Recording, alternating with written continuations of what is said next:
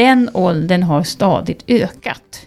Alltså på 90-talet så var den kanske 22-23. Medan nu börjar den liksom tuta upp i 26-27 och sen kan man diskutera lite olika hur man mäter det där måttet. Men, men vi kommer in senare på arbetsmarknaden och det har betydelse för pensionerna.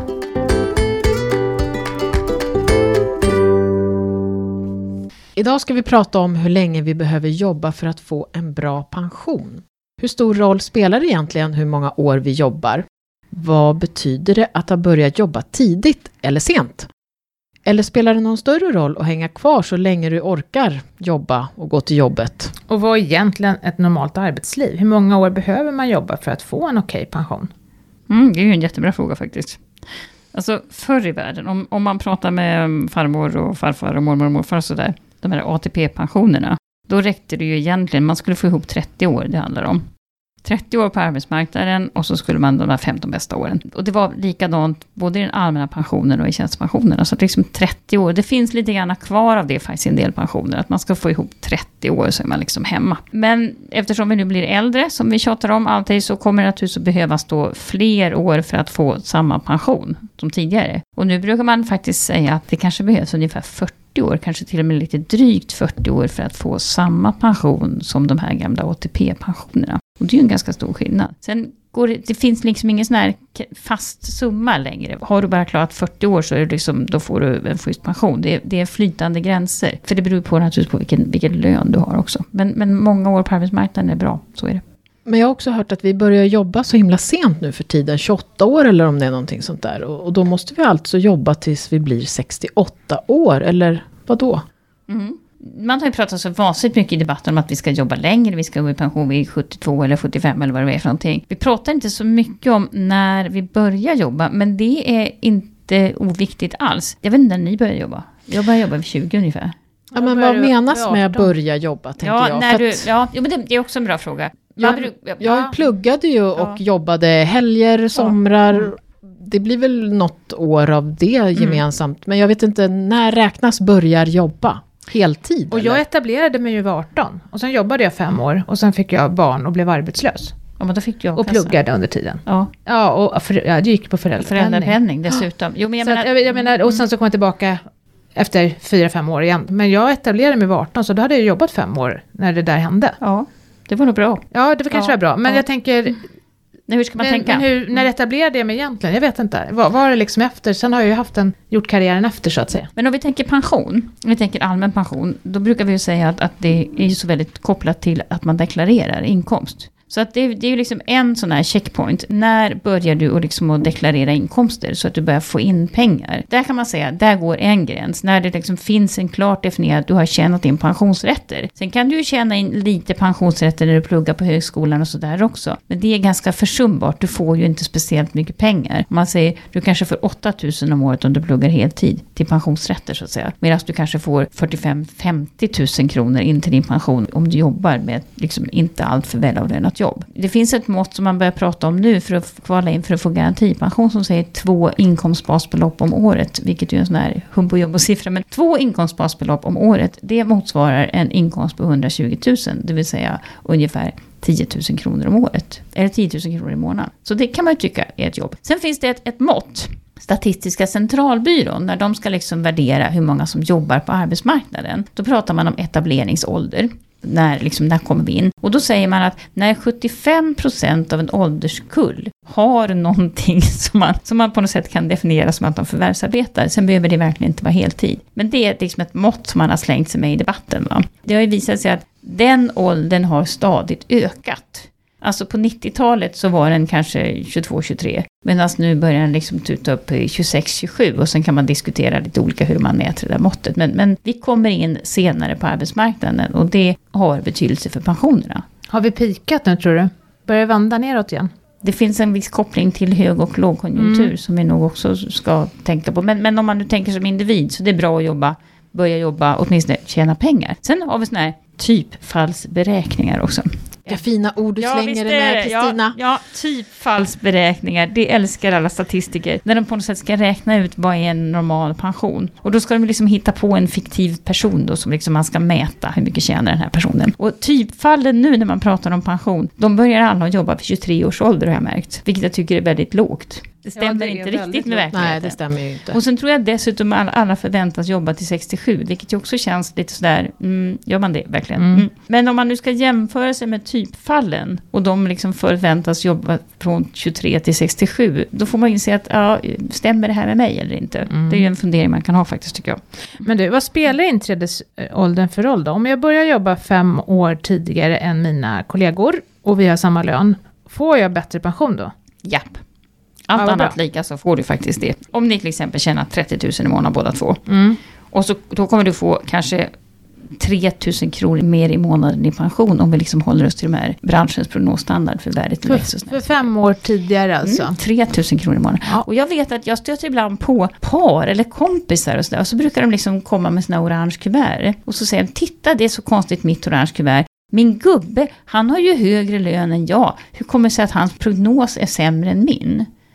Och då kan det faktiskt vara så enkelt som att, ja men okej, han kom in på arbetsmarknaden betydligt senare.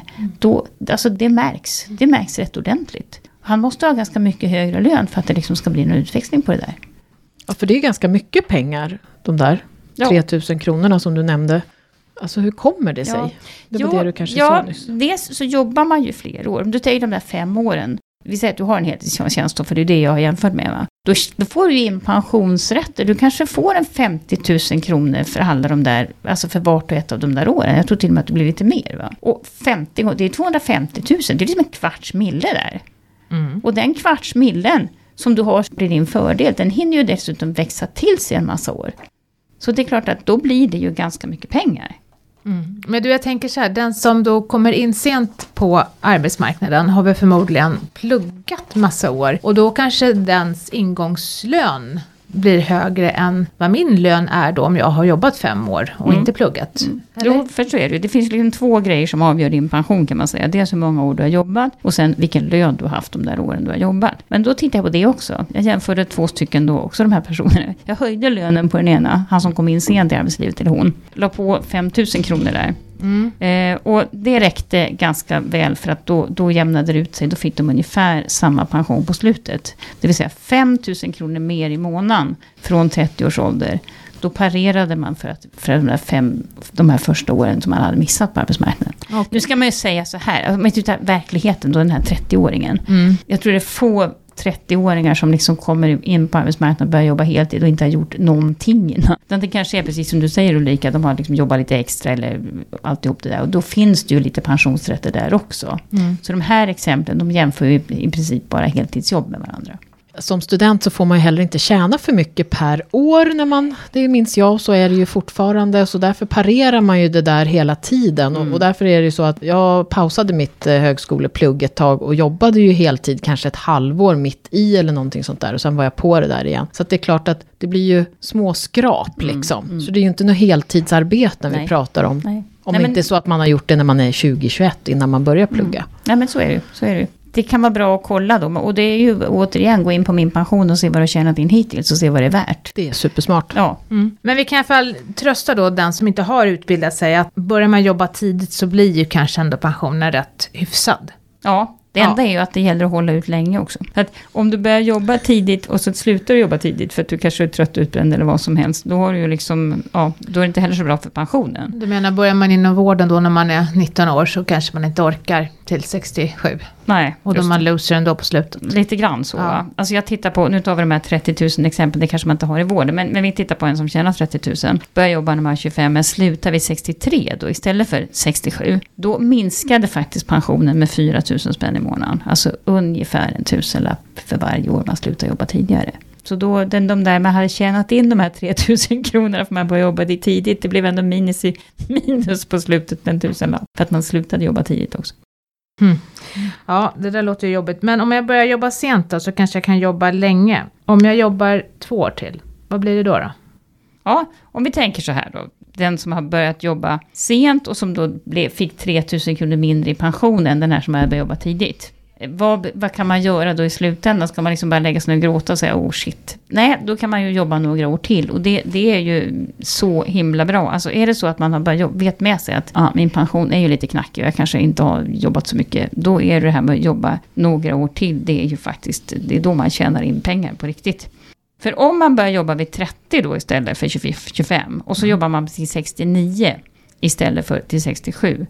Då har man faktiskt kompenserat de här fem åren som man missade i början. Även om inte pengarna då, de här förräntningarna som du pratade om, Mm. som var i början, Ja, de, har, Då kan de man får du inte på slutet. de nej. får man ju inte på slutet. Men Nej. Nej, alltså det här är svårt matematiskt, men det är ju så här att, att när man går i pension och de här, du ska få dina utbetalningar, då sätter ju försäkringsmatematikerna sig ner och funderar på hur, länge, hur många år ska du få den här utbetalningstiden. Alltså, ska du få dem i 18 år eller 20 år, whatever. Om man då väntar två år med att ta ut dem, då blir det alltså, istället för att det ska bli 18 år, så blir det 16 år. Och procentuellt, alltså 16 år istället för 18 år, det, du, det blir en ganska stor alltså förändring procentuellt. En mycket kortare utbetalningstid. Och det är det som gör att det är så väldigt bra för dig att vänta med att ta ut pensionen.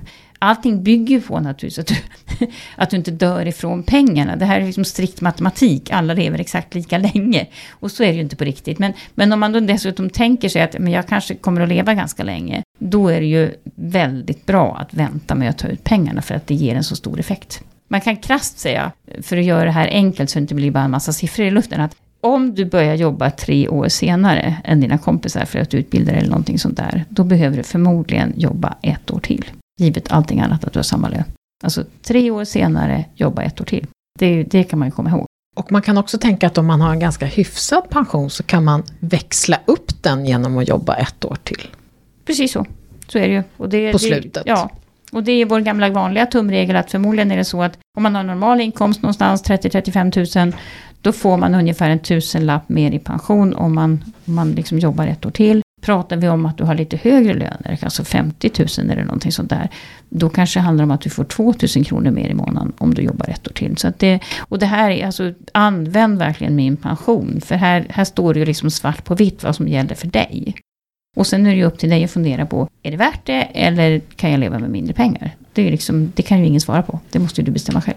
Och det du också kan göra på min pension, om du inte jämför det med dina kompisar, så kan man jämföra med, ni har någon, någon tjänst där man kan jämföra sig mot andra som, jag vet inte vad ni kallar det för. Ja, nej, ja, eller vad vi kallar det för. Man kan, om man går in på min pension och har gjort sin prognos och så kan man ju gå in då i jämförelseverktyget och se hur förhåller sig min pension till andra som är i min situation. Den är ju ganska bra om man då vet med sig att man till exempel har kommit in lite sent på arbetsmarknaden. Då kan man ju gå in, då kanske man blir lite ledsen när man gör, går in på det där jämförelseverktyget och jämför sig med, med andra som är i samma ålder och du själv kanske är 30. Så känns det, oh shit. Men jag menar, då kan man ju ha den som en track record och se liksom när man, hur man kommer ikapp. När man kommer bättre in på banan. Det, det är inte så dumt. Det ger inte mer i månaden i pension för just dig, men du kanske känner som att du, du ja, men det är ungefär vad alla andra har Det också. känns lite bättre. Och det var ju det som var tanken med att vi tog fram det där jämförelseverktyget också, Mm. att man skulle få en förståelse för hur pensionen egentligen ser ut. Där finns ju också eh, tre stycken små gubbar. En grön och en blå och en röd. Och där kan man ju liksom känna den där röda, då är den, den ska man klicka på om det inte alls känns bra. Om man liksom, det här, det usch, min Mm. pension verkar bli jättelåg. För då får man faktiskt ganska konkreta tips på vad man kan göra för att höja sin pension. Om man tycker det känns jättebra då? Då Vad ger man- vi för tips då? då? Då får man veta att prognosen bygger på att du fortsätter att jobba som detta med denna lön för evig tid i princip. Och gör du inte det, då skiter det sig. Det har ju varit mycket siffror här nu då. Mm. Men som sagt, vi har ju sagt det tidigare och vi säger det igen. Om man vill se vad som händer med ens egen pension, om man ändrar lön och så och funderar på att jobba längre och kortare och allt vad man nu funderar på, så kan man logga in på min pension.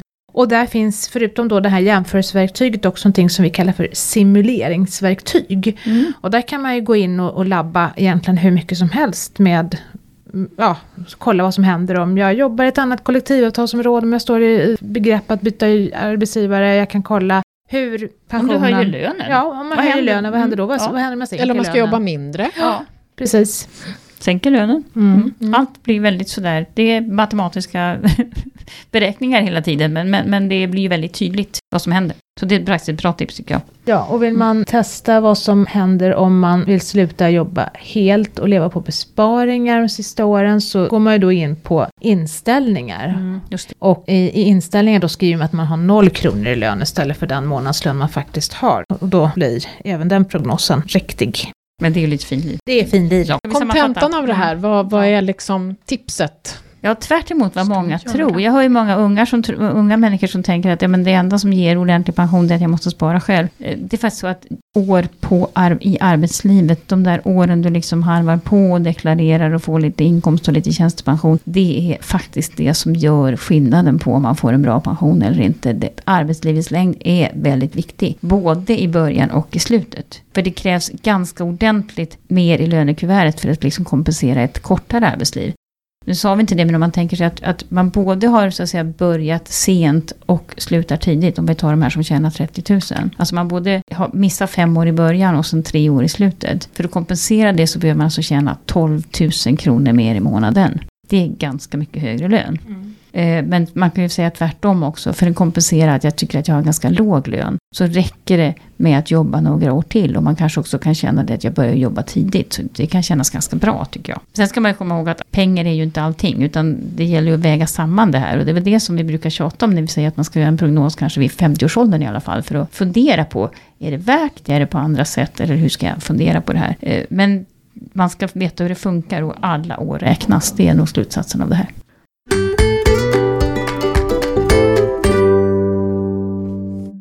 Och då har vi veckans fråga som är lite på samma tema. Jag vill sluta jobba tidigt, helst gå i pension så fort det bara går. Men jag har hört att det inte är så bra. Vad är nackdelarna? Hmm, ja, usch. Ja, nu tar vi bara nackdelarna. Det är klart, fördelarna är att man får en frihet.